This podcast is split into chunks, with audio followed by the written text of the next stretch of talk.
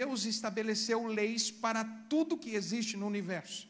Não existe nenhuma parte da criação de Deus que Deus não tenha estabelecido uma lei para que não apenas essa coisa existisse, mas para que ela continuasse cumprindo o seu propósito para o qual foi criado. E se você for pensar que tudo no universo é regido por leis para proteger a criação, para que a criação cumpra o seu propósito, quando pensamos acerca do casamento, não é diferente. Deus estabeleceu leis, não apenas para que o casamento existisse, não apenas para que ele sobrevivesse, mas para que ele cumprisse o seu propósito. E qual é o propósito do casamento? O propósito do casamento é que Deus seja glorificado na união de um homem e de uma mulher. Mas não apenas isso, mas que a gente tenha satisfação e alegria, afinal de contas, quando Deus olhou para Adão, disse: Não é bom que o homem viva só eu farei para ele alguém que vai completar os seus dias, que vai completar a sua felicidade, que vai trazer a ele o que lhe falta, e ele vai viver em plenitude. Por isso, Deus estabeleceu leis.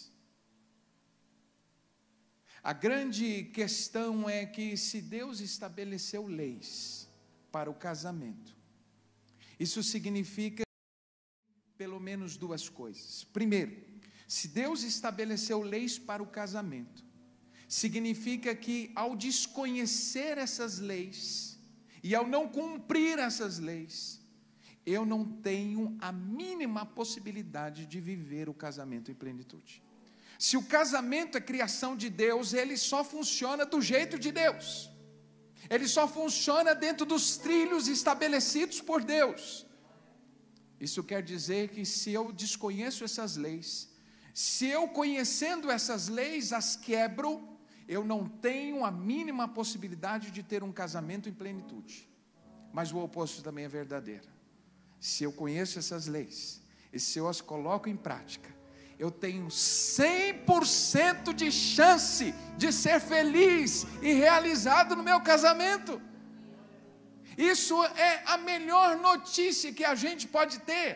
Nas nossas mãos, nós temos tudo que precisamos para ter o casamento dos nossos sonhos, para ter um casamento extraordinário, um nível de intimidade, de relacionamento que esse mundo sequer conhece.